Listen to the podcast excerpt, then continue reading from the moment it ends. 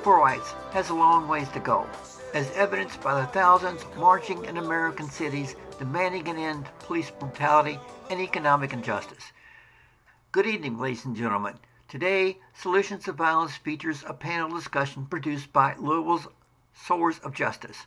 The topic of the panel discussion is nonviolence and anti-racism.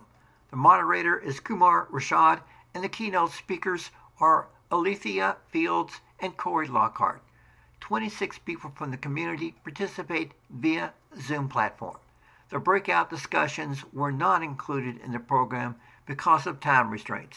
Carl Rattan will introduce Kumar Rashad. Well, good morning, everyone. I think we'll get started. I'm sure a few people will still be joining us.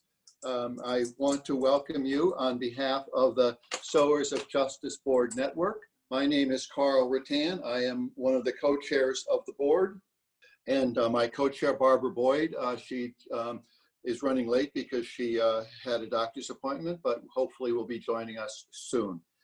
Um, Sowers of Justice is a network of um, that is committed to lifting up faith values for justice in this time.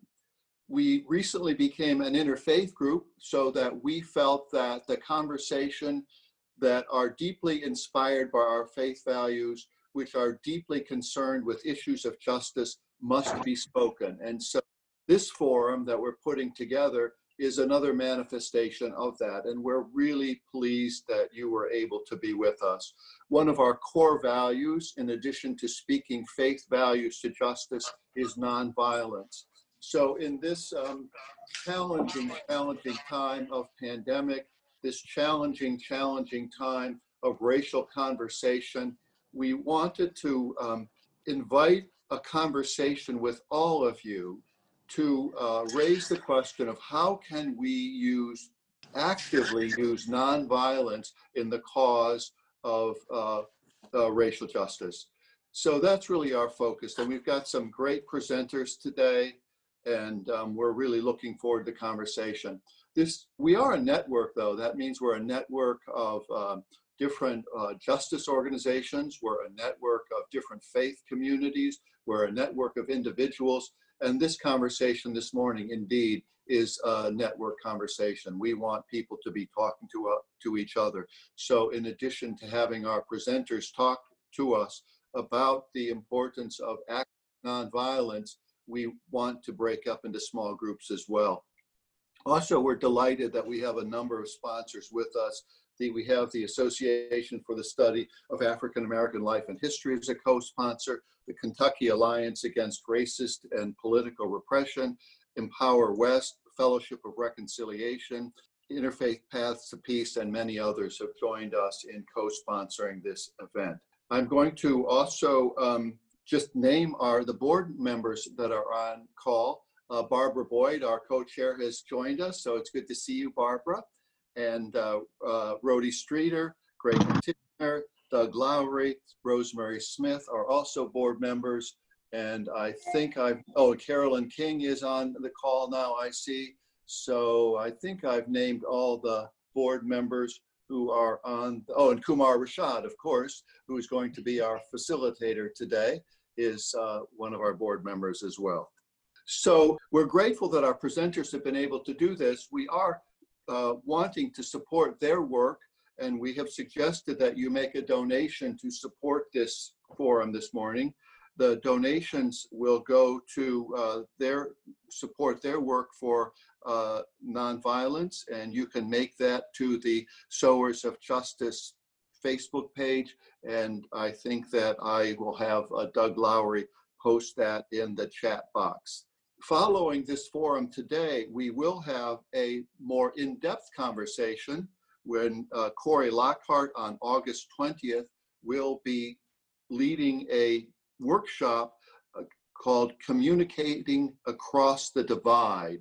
And you can sign up for that also on the Sowers of Justice Facebook page. I think that's all I need to say in the way of introduction. So let me now uh, introduce to you the facilitator of this event, that who is uh, Kumar Rashad. He is an educator and an activist, a board member of Sowers. He is the uh, co-founder of the Minority Teacher Recruitment Movement, which is a nonprofit that recruits minority teachers and mentors future teachers. He also is a mentor for the Men of Quality Youth Mentoring Program, which focuses on empowering young Black and Brown males to uplift, their communities. So, uh, Kumar, welcome.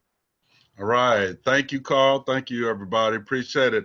Uh, everybody, we have a great program lined up for you. I just want to, I'm going to go through some ground rules first uh, before I talk about the outline. Uh, as Carl said, please, if you're not talking, please uh, put yourself in mute if you're not speaking. Also, if you don't know how to go to mute, of course, you go to the bottom of your screen, bottom left, you'll see the mute button, stop video. But if you go further to the right, there is a icon that says chat. If you hit that chat button, that will open up the chat room. We'll be able to you'll be able to type comments in the chat room. We'll be able to see them, respond. Also, there's there's other features I want you to look at. If also on the bottom, I skip past the icon that says participants. If you hit that participant icon once, then what you will see, number one, of course, you'll see all the participants, but other also on the bottom of the participant screen, you'll see icons that will help us facilitate this conversation. If you want to uh, speak, you can hit the icon at the bottom that says raise your hand. You raise your hand, it'll let you speak that's pretty uh that's pretty much the main things I want to talk to you about before I go to the outline.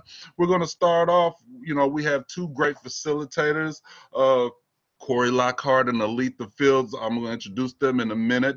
They're going to lead you through some breakout conversations. They're going to talk to you with, uh, uh, with a leading question where we're talking about today, of course, how to put non uh, how to put uh, you know nonviolence into practice? And what does nonviolence mean to you? Why is it important at this time? We're going to be talking to you about those things breaking out those questions. We're going to have some breakout groups some discussions some q&a some, you know uh, we're going to definitely we always in Sowers of Justice never like to have a, a conversation without coming up with action steps something that you can take with you and something that we can take with us in order to do after we leave this conversation because faith without works is dead. We know that.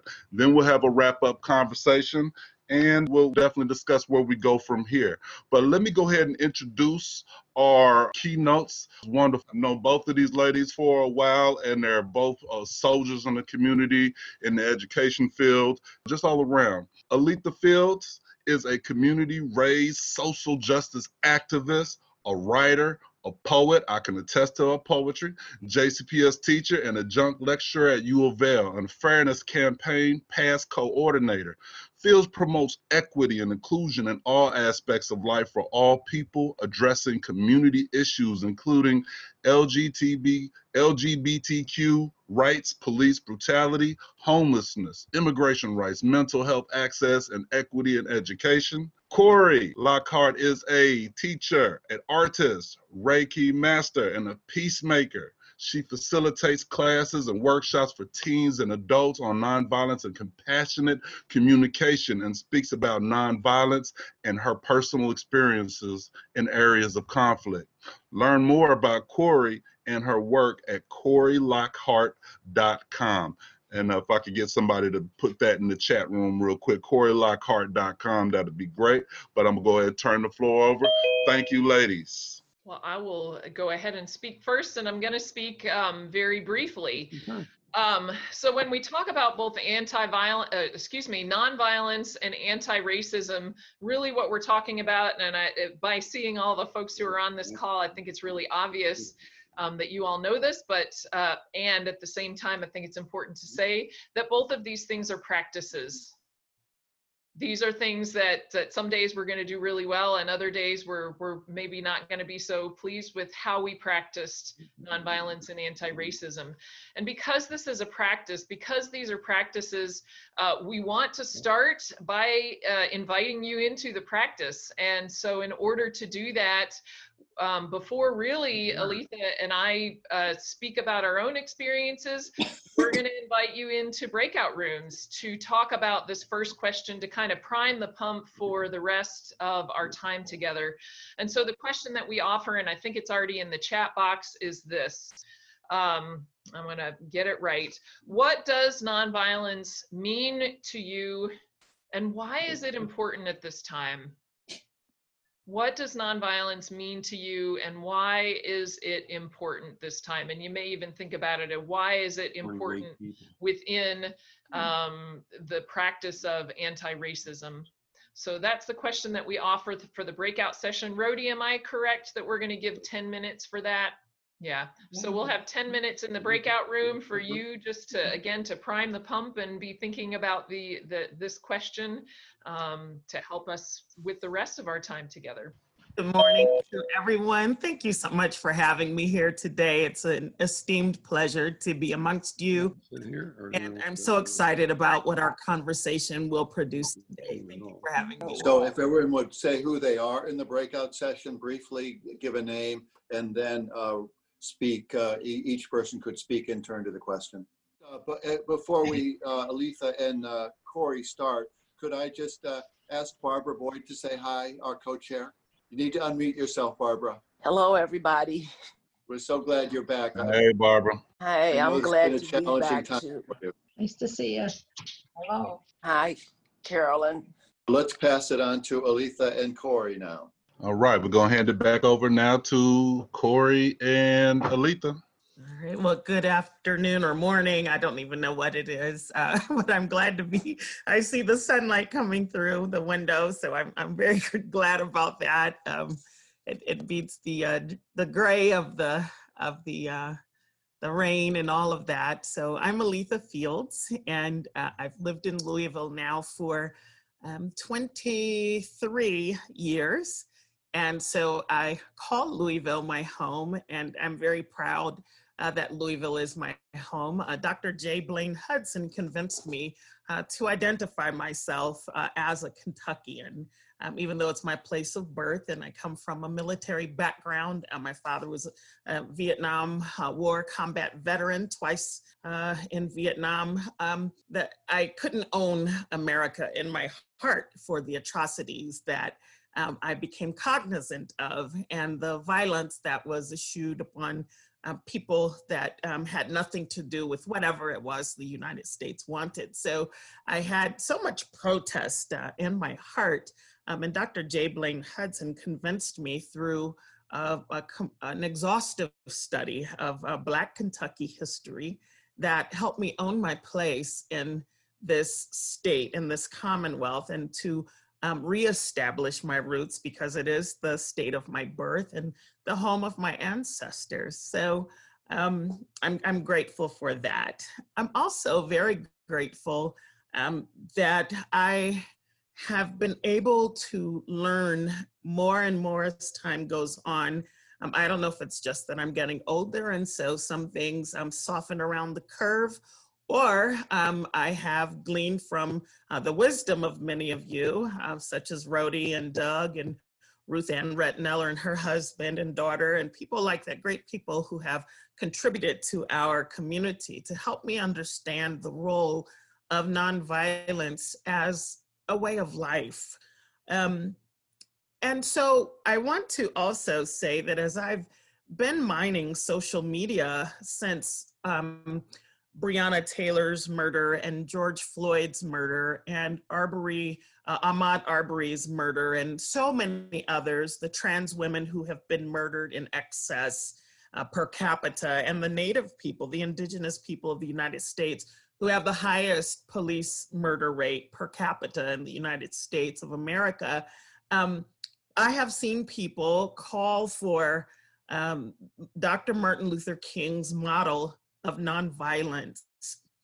The way, though, that they have brought out that model of nonviolence is a very dangerous revisionist history um, that removed the teeth from King's philosophy of love and of nonviolence. And so you you can't have it without teeth. That's to uh, keep you comfortable and to pacify you. So just stick your thumb in your mouth and call it a day um, if you want to go that route with it. But if you want to look at what King was really talking about um, in terms of nonviolent resistance, um, his model had teeth in it.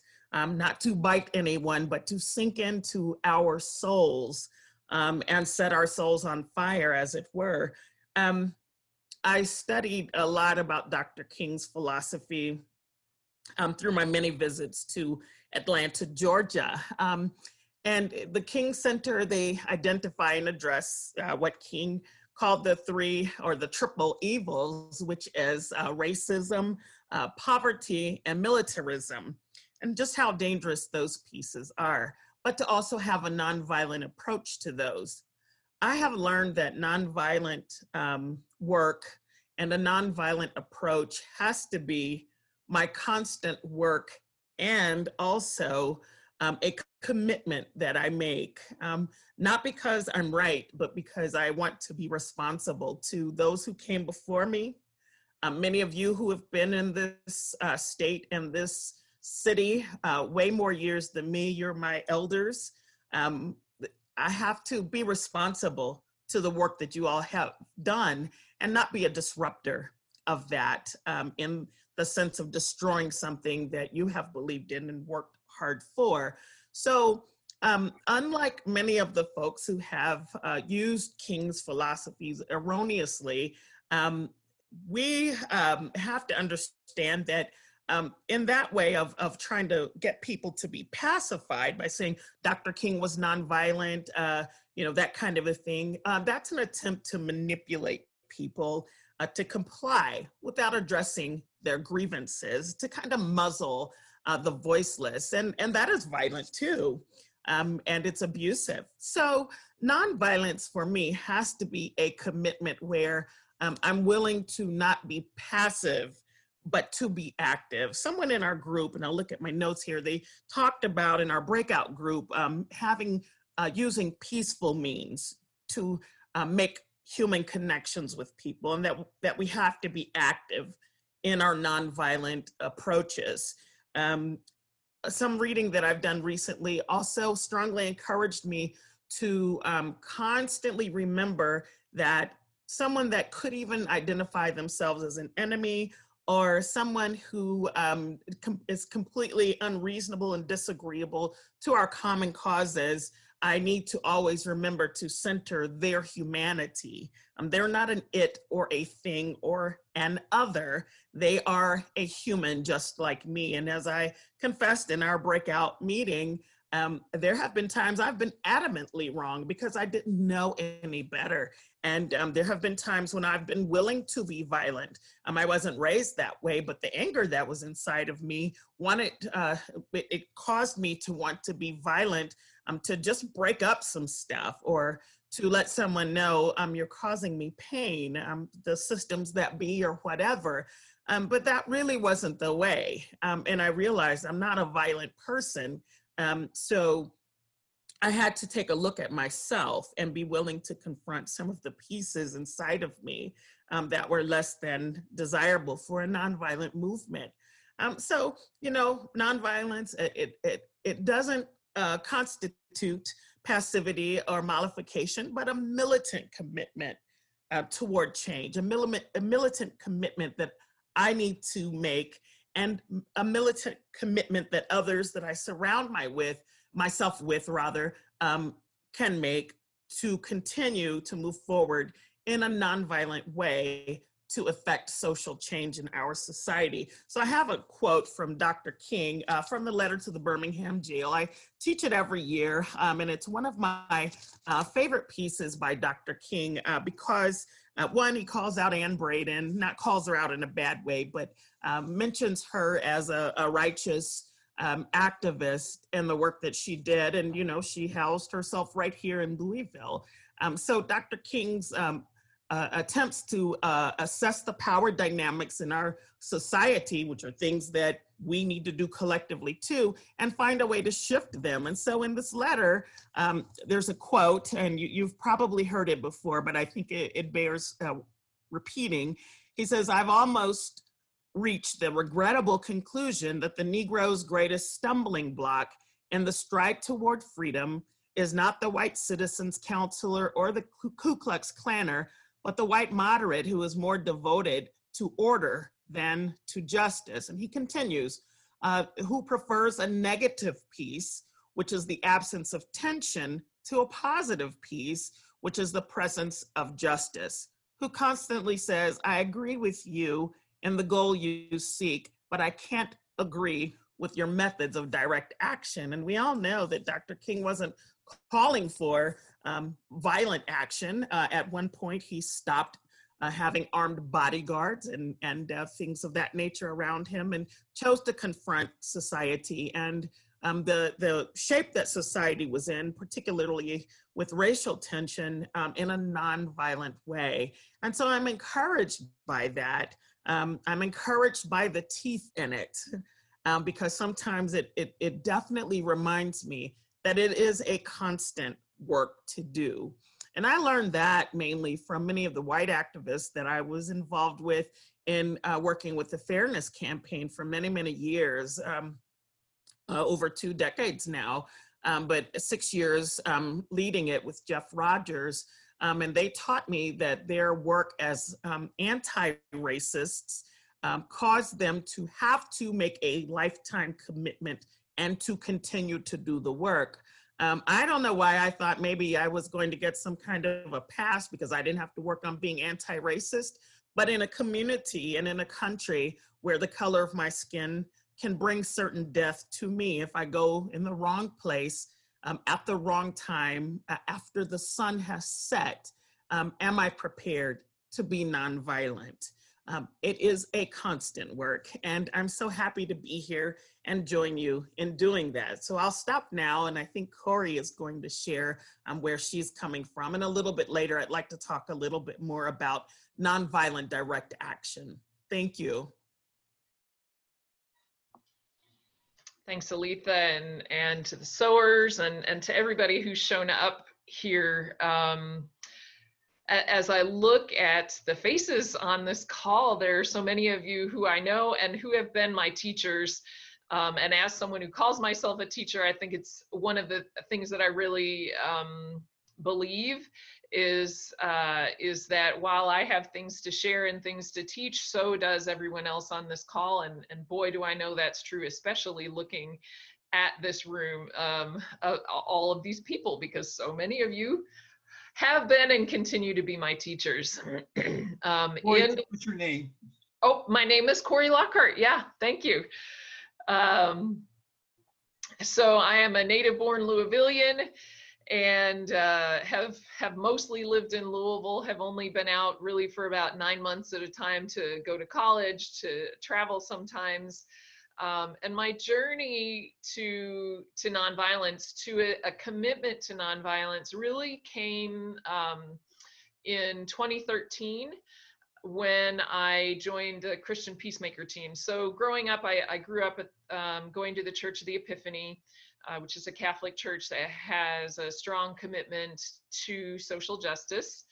And um, and of course, some of some of you were I attended with, and, and you were some of my teachers, and uh, particularly St. William uh, was very involved in Latin American solidarity work. So that has been part of my upbringing and my education. Um, the commitment to nonviolence came when I joined an organization called Christian Peacemaker Teams that uh, does um, uh, accompaniment and human rights work all over the world, particularly working now in Colombia and Palestine and Iraqi Kurdistan. Um, there is a, a, small team that used to have a, a full-time team doing indigenous solidarity work with um, uh, in Canada. There's a team on the island of Lesbos. There are folks who are at the US-Mexico border. Um, but I joined Christian peacemaker teams, having done, um, having spent some time in Palestine actually after doing a Middle East travel seminar with the Louisville Presbyterian Seminary, getting interested in that. Um, and uh, for me, both with Latin America and then learning about the US relationship with Israel Palestine, um, like Aletha, I really became aware of the many ways that my country is doing harm in other places. Um, and often it, it's there are um, we can see real racial um, you know the, the, those places uh, systemic racism is just as obvious in different ways it manifests in different ways but is obvious uh, in those places just as, as it is in the united states um, so I joined CPT in 2013, and part of that, uh, we had a month long training. And at the end, I made a commitment to nonviolence. And, um, and I knew, maybe I didn't know quite at the moment, but I certainly know now that when I made that commitment, regardless of how long my uh, commitment to CPT is, that commitment to nonviolence, to practicing nonviolence is a lifelong commitment and it is a practice. And that's why I said it earlier. It is a practice. There are times when I'm like, all right, I, I did that well. And there are times when I'm just shaking my head at myself. And um, and I think the practice, uh, and I said this in our small group, is uh, very much a balance between um, the the words I'll use are grace and accountability, not falling so deeply into my shame that I just shut down, um, but recognizing, wow, I didn't do that as well as I wanted to. And this is true of nonviolence, this is true of anti racism. And now that I know better, I think it was Maya Angelou said, when you know better, you do better. And so now that I know better, how can I do better? Um, I, uh, I, it's, it is messy work the work of nonviolence and the work of anti-racism are messy work. And one of the things that I want to echo, both that Aletha said and that Doug said in our small group, is that we do it best and really the only way to do it is in community because we are interconnected. Interconnection is our is the state of being, and um, and racism and sexism and all the isms are disconnecting to us and um, and so we practice working on ourselves, working in community, and and I would say speaking from a faith uh, perspective, also working with the Spirit um, and allowing allowing us to explore our interconnection, to build it, and um, and and try and remove these barriers that have led to disconnection with ourselves with our siblings and with um, with spirit. Um, I really uh, appreciate what Aletha said about uh, about nonviolent work having teeth, and uh, it it not just being this you know again we're just gonna i think one of the images that people who don't understand nonviolence have is this we're holding hands and kumbaya and and all of that um, and it's messy it's i mean hopefully that's part of it right? We want to embrace the joy. What we hope to create uh, is a joyful community of interconnection the beloved community. Um, and so being together in community and in joy is part of it. And being together in the messy, messy work is part of it. Um, and it is, it's messy. I was saying, I think 2020, the way that I think about 2020, I've, I've been calling it even before COVID and, um, and the, the uprisings for racial justice happen Um, I talked about 2020 as a year of clear vision, and I believe that that's true.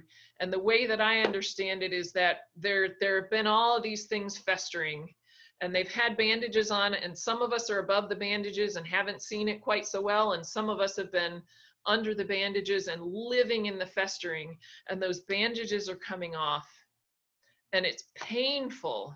It's painful for those of us it's it's it's of course for those who are under it and we're festering in it anyway it's always been painful for those of us who are seeing the festering and and and choosing to be in the messiness of it it's painful. And yet without removing those bandages we can't we can't get to a point of healing. We have to remove the bandages. We have to look at those places of that that that we find shameful and and keep the bandages off so that we can do something about it. Um speaking as a white person trying to do anti-racism work that too is messy and it, it does evoke a lot of shame um, i think for me one of the things that uh, that comes up that is um, is trying to be the good white person. And sometimes that can hold me back from doing something because what if i make mistakes? Um, and how is that to look? And sometimes I, I catch myself uh, thinking about how is that going to look instead of how is that going to promote the cause of justice? How is that going to promote the the cause of racial justice? And can i just step into that knowing that i might make mistakes um, and and if that happens then then hopefully i can forgive myself and again learn from it. Um, yeah and just uh, one other thing i want to want to mention uh, there's a lot of things i could mention but um, i want to also just uh, re talk about the the three evils that that Aletha brought out of racism militarism and uh, and my mind has just lost the third one right now Poverty. huh? Poverty. And poverty, Poverty. yes, thank you. And um and you may or may not know probably many of you do about the poor people's campaign that's led um one of the leaders is uh, reverend william barber who talks who has added the fourth one. So racism the war economy and militarism poverty and then also ecological devastation. Um and so and all of this is tied together. Um, and of course we know with ecological devastation that those who are most hurt by it are people of color, um, are people who are poor. Um, and so we need to address all of those things.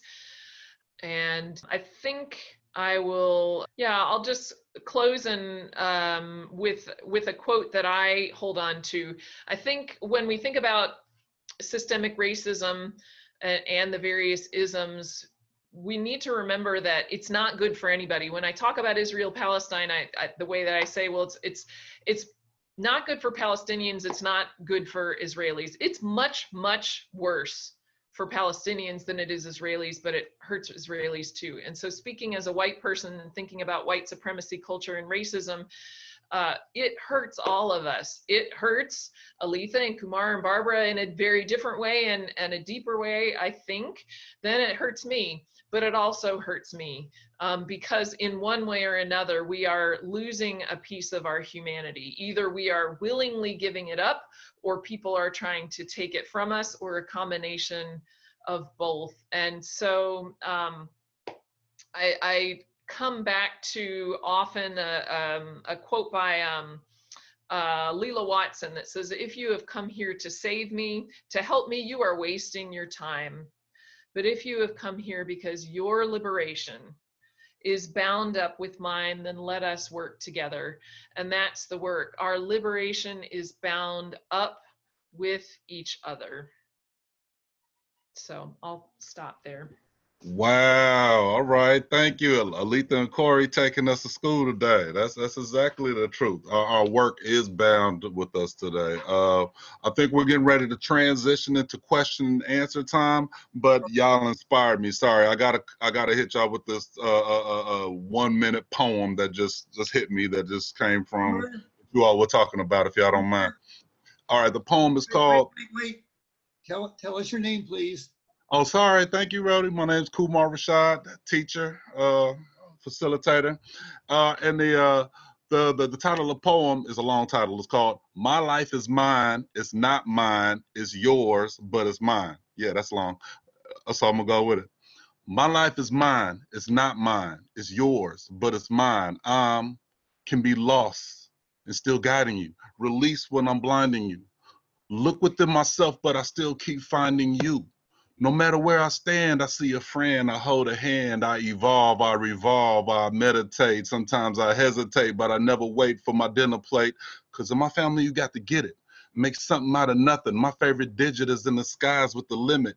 Infinitely bound by the swag of my crown. It's funny how we come up. I guess it's how we get down. I get down with equality.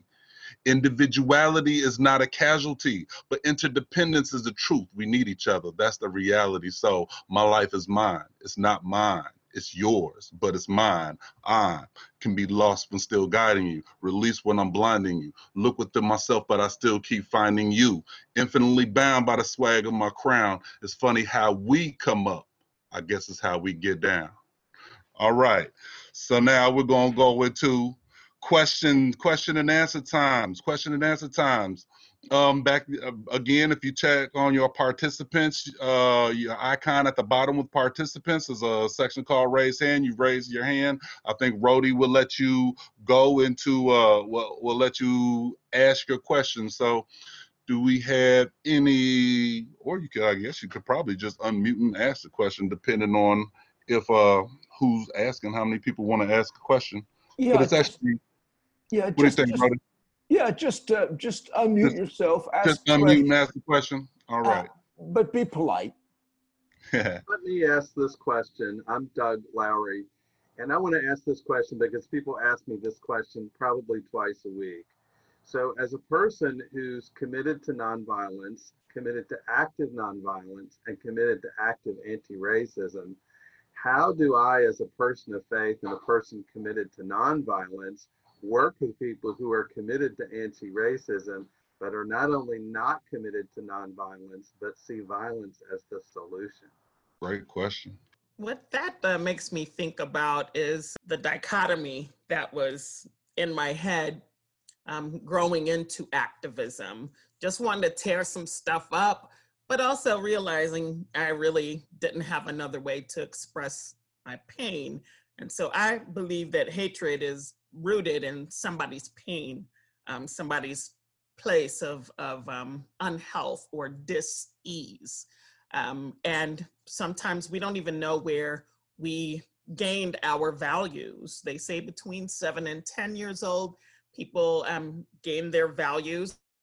Values are very hard to confront and or change because they're at our core, um, our very core. So if we look at ourselves um, as, you know, our, our core right in the middle, and then we have another layer of our identity and another layer and another layer and so on and so forth, um, it's very hard to confront those things. But um, what I re- refuse to do um, is to be used or controlled um, by other people's anger or their um, poorly intentioned motives, um, even if I don't understand, and even if there's a place inside of some of that that I do understand, but um, I have to examine at the core of who I am and what I'm willing to do and at what cost. And so I have to be a leader in my own life. Um, that's not always a, a place that I'm successful, but I do have to be a leader in my own life. And as a person of faith, I feel led to also help other people um, perhaps enter um, into a, a different way of thinking about things through conversation, like our breakout group. Somebody said making connections. And so, um, how can I connect with that person? So, um, my best friend at work, um, she she has a lot of, of racist buildup inside of her. There's a lot that comes out on social media that she would probably never say to my face, but you know, when my grandfather passed away, she packed up lunches for me and my son so that we could hit the road very quickly and that so it's like you uh, you actively love me but you're also actively racist in some ways. And so we have to have conversations because i don't want to lose those parts of her that i love. I also don't want her to lose those parts of herself where um, she does have hatred where she does have active racism. I don't want her to stay lost there. Ultimately, um, depending on my connection with the person, I don't always grant them um, the opportunity to uh, stay comfortable in that. And that's not by calling somebody out or shaming them, as Cory mentioned. Um, oftentimes, it's about um, telling, sharing stories and bringing real life examples. So that's just one way that I've, I've learned to deal with it. But I refuse to not be a leader in my own life and I won't be dragged down into the dredge of hatred by other people. Right. All right. Cory, you want to respond to that before I think we're getting ready to make this another transition? Yeah, I'll, um, I'll just say, um, I think that it is, and this is similar to what Aletha said, it's, it's thinking about what's in my, what is within my integrity. Um, what feels right to me. And I think there are times when I might make the choice of, even though they, this person, this whoever group doesn't have a commitment to nonviolence, um, we, we have enough alignment and connection that I feel comfortable doing whatever it is that we're going to do together. And there may be times when I make a different choice of that we have little things that are connected, but there there's too much that doesn't feel in alignment with my own values that I'm not going to participate in this. However, because I do believe in this cause, what are the ways that I can participate that are within my integrity? And um, I think one of the the things that's in the the um, the chat box is a resource um, created by the Albert, Ins- Albert Einstein Institute's the work of Gene Sharp that a hundred methods of, of uh, nonviolent action. And, um, and that's to say that there is no um, shortage of possible ways to engage with these things in nonviolence. Um, and in fact, really there are as many ways as as there are people in the world and probably more um, thinking about some of the beautiful nonviolent direct actions that have happened in louisville like the action at nulu like the action on the second street bridge my gosh what amazing creative acts of nonviolent resistance that just brought in arts and brought in people and uh, and all of those things. But anyway just going back to what is within integrity to me and also um, kind of to aletha's point with this person um, is our relationship important enough for me to engage? Um, will it be life-giving for both of us or does it is in this case does it make more sense to draw that boundary um, and not engage with uh, not engage with it? Um, so I'll just stop there. that's that that's that's perfect. I mean, that's actually the perfect segue uh, that we're getting ready to go ahead and transition into our small groups. And I think that's the question that we want everyone to start thinking about. All right, we've talked about what does nonviolence mean to us? What does it mean to you? How does it look to you? But now we got to talk about let's let's hear from some in our small groups. We're going to hear everyone's voice about how do we put this into practice? You know what are our next steps going to be? Uh you know there's, there's, there's so many uh next steps. Like for me i think that the main thing that keeps me focused is that i mentor so many young people or I, so i see myself as a, a role model and i have to look at myself that way. And when i mentor people young uh, males um, and particularly I tell them that each one has to reach one. So when I just say that, I'm just not saying that. I, I, I like to try to find someone for each one of my mentors to mentor. You see, so if my mentors are mentoring somebody, then they have to look at themselves as a role model and think of how how what they're doing. It's really reflective, and if everybody put into that practice of mentoring somebody, I would love to expand that program uh, men of quality, especially if anybody wants to get involved with men of quality. It's a district program, and these young men need help. It's actually, I feel, it's the largest mentoring program in Louisville, perhaps in the state of Kentucky. Uh, you know, we have about a thousand young men in that program uh, each year, and uh, so so doing those those things, everyone has their own field in which they can uh, uh, create a change for social and racial justice. Uh, we've got to put all of these in practice and uh, talk about them, talking about them each one. All right, so see everybody in 15 minutes. Everybody's back in. We're getting ready to. Uh, uh, actually, I'm gonna go. We, we've talked. We in your small groups. You talk about what are next steps for you. I'm again. I'm gonna turn it back over to uh, Aletha and Cory to talk to do our wrap up conversation.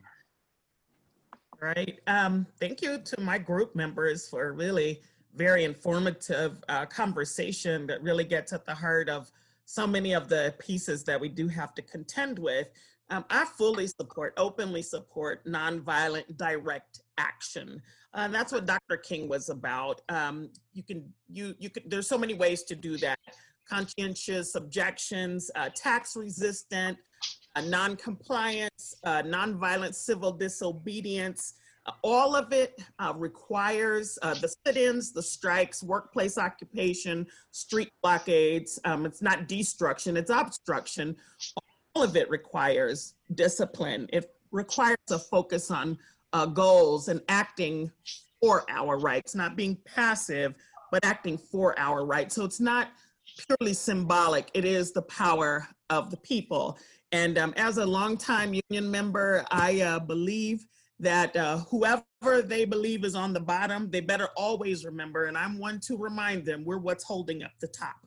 And so when ordinary people organize themselves, when we organize ourselves, we have incredible power to be drivers of change. Not the politicians, not the millionaires and billionaires, not corporations, people just like you and me. When we refuse to cooperate with evil systems, um, our nonviolence becomes a way of life that is applicable in all kinds of situations. Nonviolent direct action shines the light on the injustices uh, that we face inside of our communities, making it harder for uh, the authorities to ignore. Uh, we're not going away. Uh, we're not going to um, stop. We're not going to quit showing up. Um, but nonviolent direct action, uh, those those ways of, of being uh, directly active in a nonviolent way have been essential tools in almost every single major social movement uh, that we've had recently um, in the United States. And a non-direct, uh, a non-violent, non-violent direct action, um, it also creates decision dilemmas for people who are uh, in authority. So if you take somebody's grandma who refuses to leave the school building because she thinks her grandchild has been uh, racially profiled, the media, the school board, they have the choice on the camera to arrest the grandma, which resonates with so many different groups, or let her stay and have her way, which means they had to allow it. So it creates decision making dilemmas for authorities, and we have to always keep ourselves in the position to do that.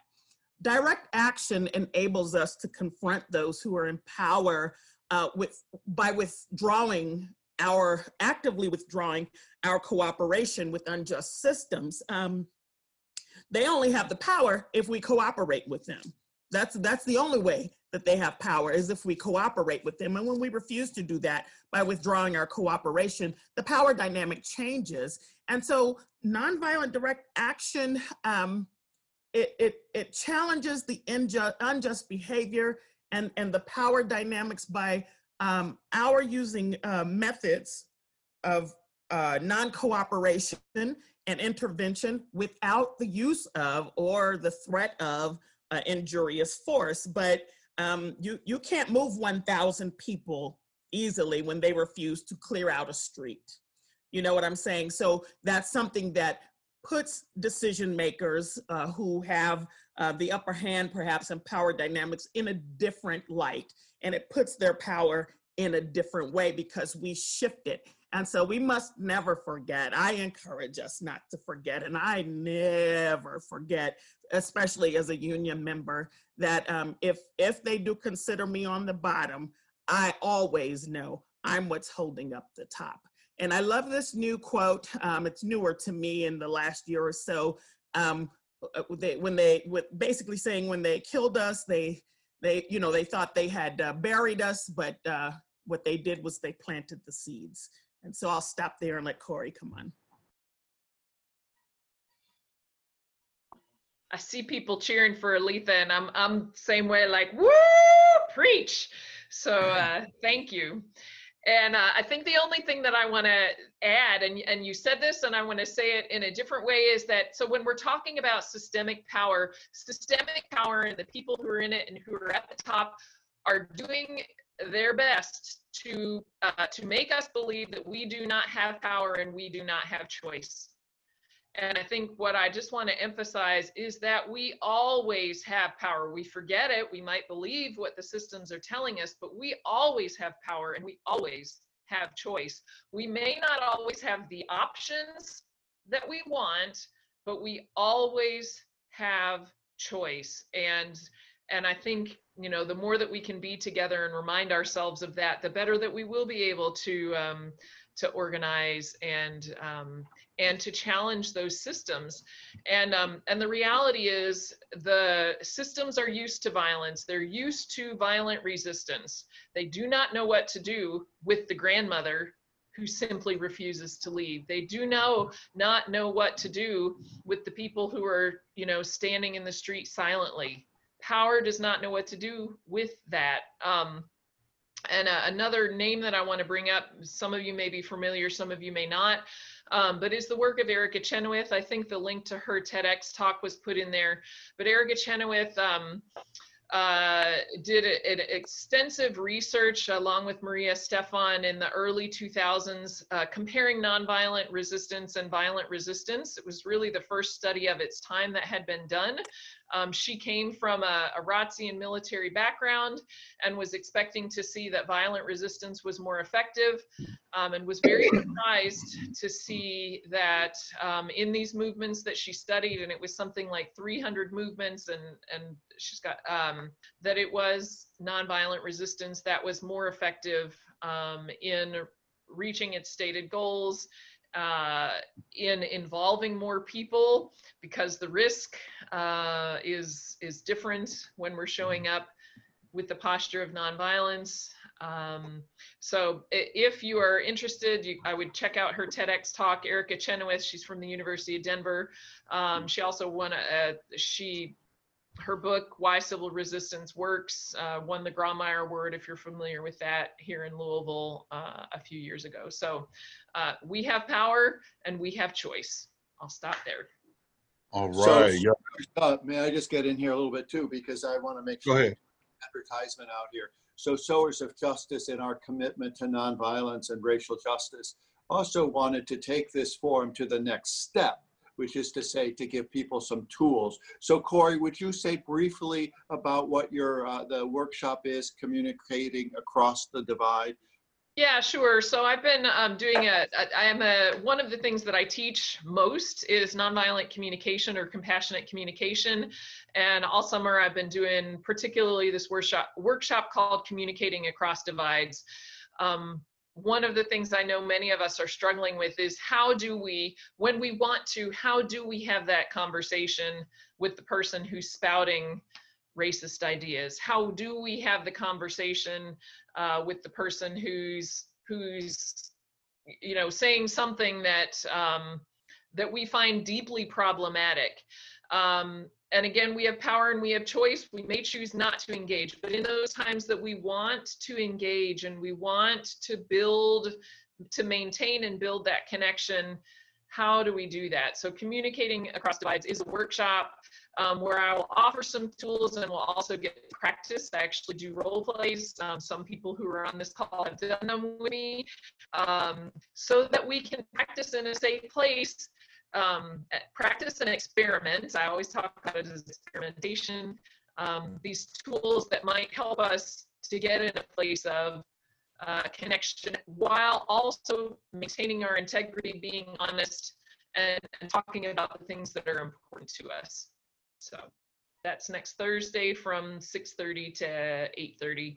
And All right. Thank you, Cory. Thank you very much. Uh, that's absolutely one way that we're talking about. That's real steps in how we're combating uh, violence with nonviolence and also working working towards racial justice. Other ways that we want to do it uh, as well. I want to give a shout out to someone on my last group, uh, Gina Brown. Gina Brown brought up the uh, point that uh, what she does is in her community is they she actively seeks out nonprofits by uh, uh, by black and brown businesses, minority businesses to support, actively look at because uh, you know your nonprofit businesses are going to be the ones who are going to be helping people. I really love the idea, you know, for so for active steps, you also could be looking for uh, businesses owned by black and brown people for that are nonprofit or that are for profit. You got restaurants in the city.